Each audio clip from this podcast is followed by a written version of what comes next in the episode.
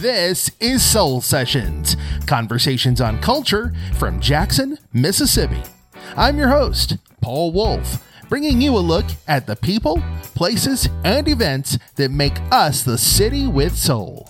On today's show is Deputy Director of Human and Cultural Services for the City of Jackson, David Lewis. David is giving us a rundown of the upcoming Capital City Lights set for December 2nd in downtown Jackson and a look back at the city's bicentennial celebration coming to an end in December.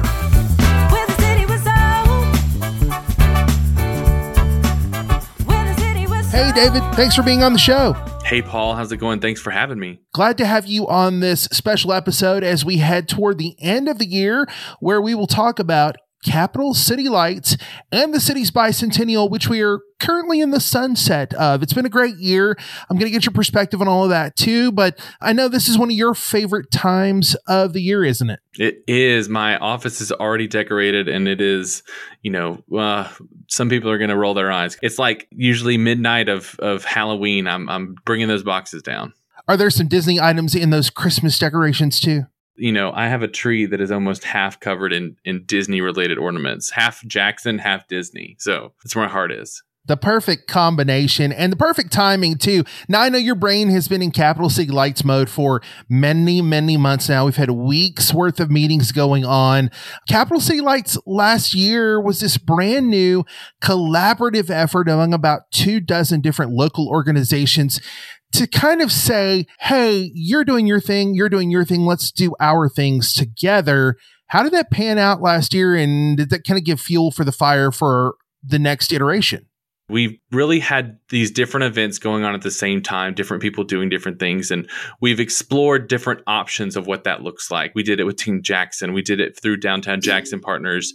And after the pandemic, I think everybody just, there was a sense of community and camaraderie of like, hey, let's do something together. And so it really paved the way for us to build that table that everybody could come to. And so last year, we saw just such a great response to the ability of us to all work together, but also for these different communities and audiences to engage with each other with the festivities of the holidays sort of at the core and the heart of that just joy and celebration. I think everybody had a really good time. It was it was very ambitious and it was very expansive, but those were all good problems that we had. You know, when we heard people saying that they, you know, it took them all night long to walk from one end to the other, that's not a, yeah, it'd be great to just like be able to quickly go from place to place, but we want people to walk downtown. We want people to see it. And it also means that they were there the whole time. So we take those complaints, we try to find ways to make it a better experience, but we also know that this year and, and, years going forward, we're going to continue to have a better event that's going to be more inclusive and more involved than the year before.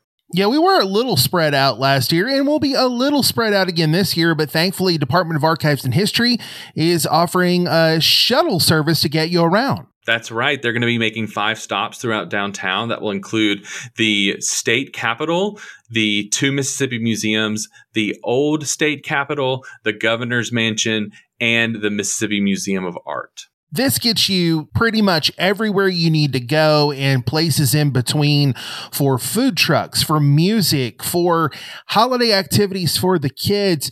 I know the planning is still underway and will be ongoing until the very last moments to bring the holiday magic to the city. But are there any activities that are new this year to Capital City Lights? Yeah, so we're going to do all the ones that everybody seemed to love from last year, but we're excited about really leveling up a couple of things. The market will be a little bit larger this year because I think that they needed more space. So we're going to have more vendors and they're going to be spread out a little bit better. We're going to have more performances and more music happening on the main stage. We're excited about really amping up the decorations around there. I know that our friends at the Heritage Building and those couple buildings around there, they've bought four times as many lights as they had last year. Wow. yes. And so even there, and we're, we've got new partners at the table with Fourth Avenue and it's going to be the championship game. So that's going to be all those festivities as well. We've got more happening under the planetarium with food trucks. It's kind of a bigger table that we've built and more people coming to it. So we're excited to be offering new things and, and hopefully a, a lighter and brighter evening for everybody to enjoy. I just love the idea that so many of our merchants and collaborators and restaurants have really bought into this thing and they're ready to go. Absolutely. This is a great event for people to really showcase what they have to offer and for downtown to be on display. That's one of the goals. You know, we've got a lot of goals working together. One thing is we want people to understand and to experience what downtown is and what it has to offer. There's some remarkable places to eat.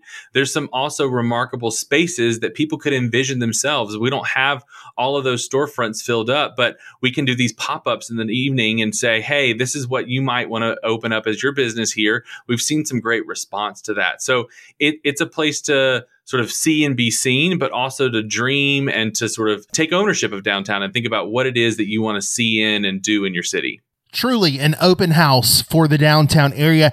Some folks may be wondering what's the ticket price like? How do I afford to bring the whole family down there? But for the most part, it's all free. All free. All of it. Every single space, you know, with the exception if there's a special event maybe for the championship or something like that, that'll be very much explained, you know, ahead of time. But uh, most of all the places that we're at are free. All the ones that Archives and History has, City Hall, all of that's going to be free because, of course, we're doing the Christmas tree lighting that night with the with the city as well. So it is something for the whole family to come to, and you don't have to spend any money. You know, you can if you want to, you can spend your money eating there or, or checking out some uh, great goods from some local vendors, doing early Christmas shopping. We want to make it as accessible to anybody to come. CapitalCityLights.com. That's where you're going to find all the updated information, including an interactive map. It looks great on a phone and on your desktop computer and tablet too.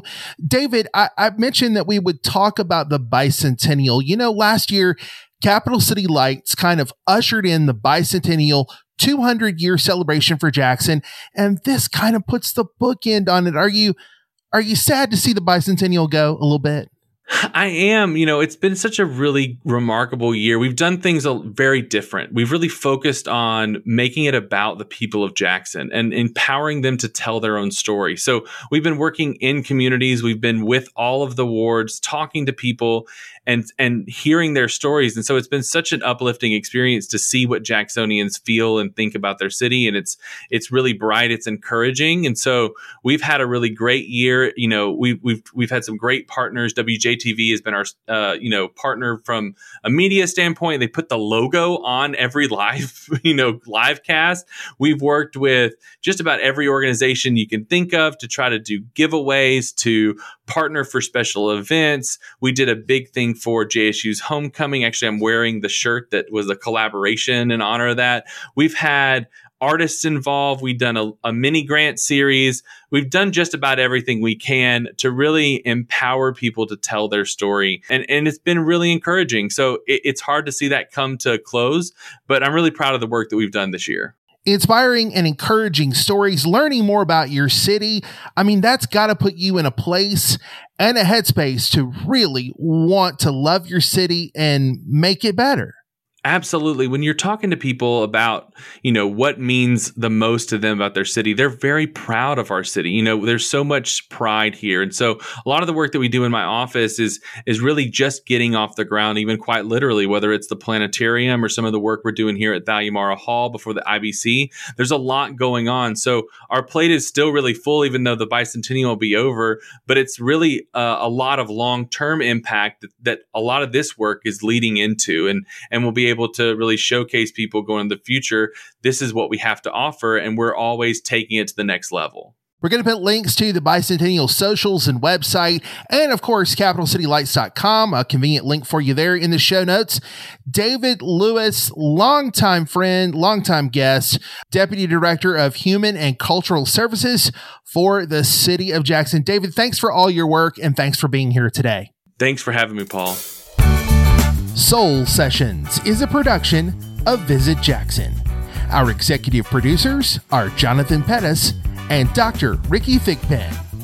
To learn more about our organization and mission, head to visitjackson.com. I'm your host, Paul Wolf, and you've been listening to Soul Sessions.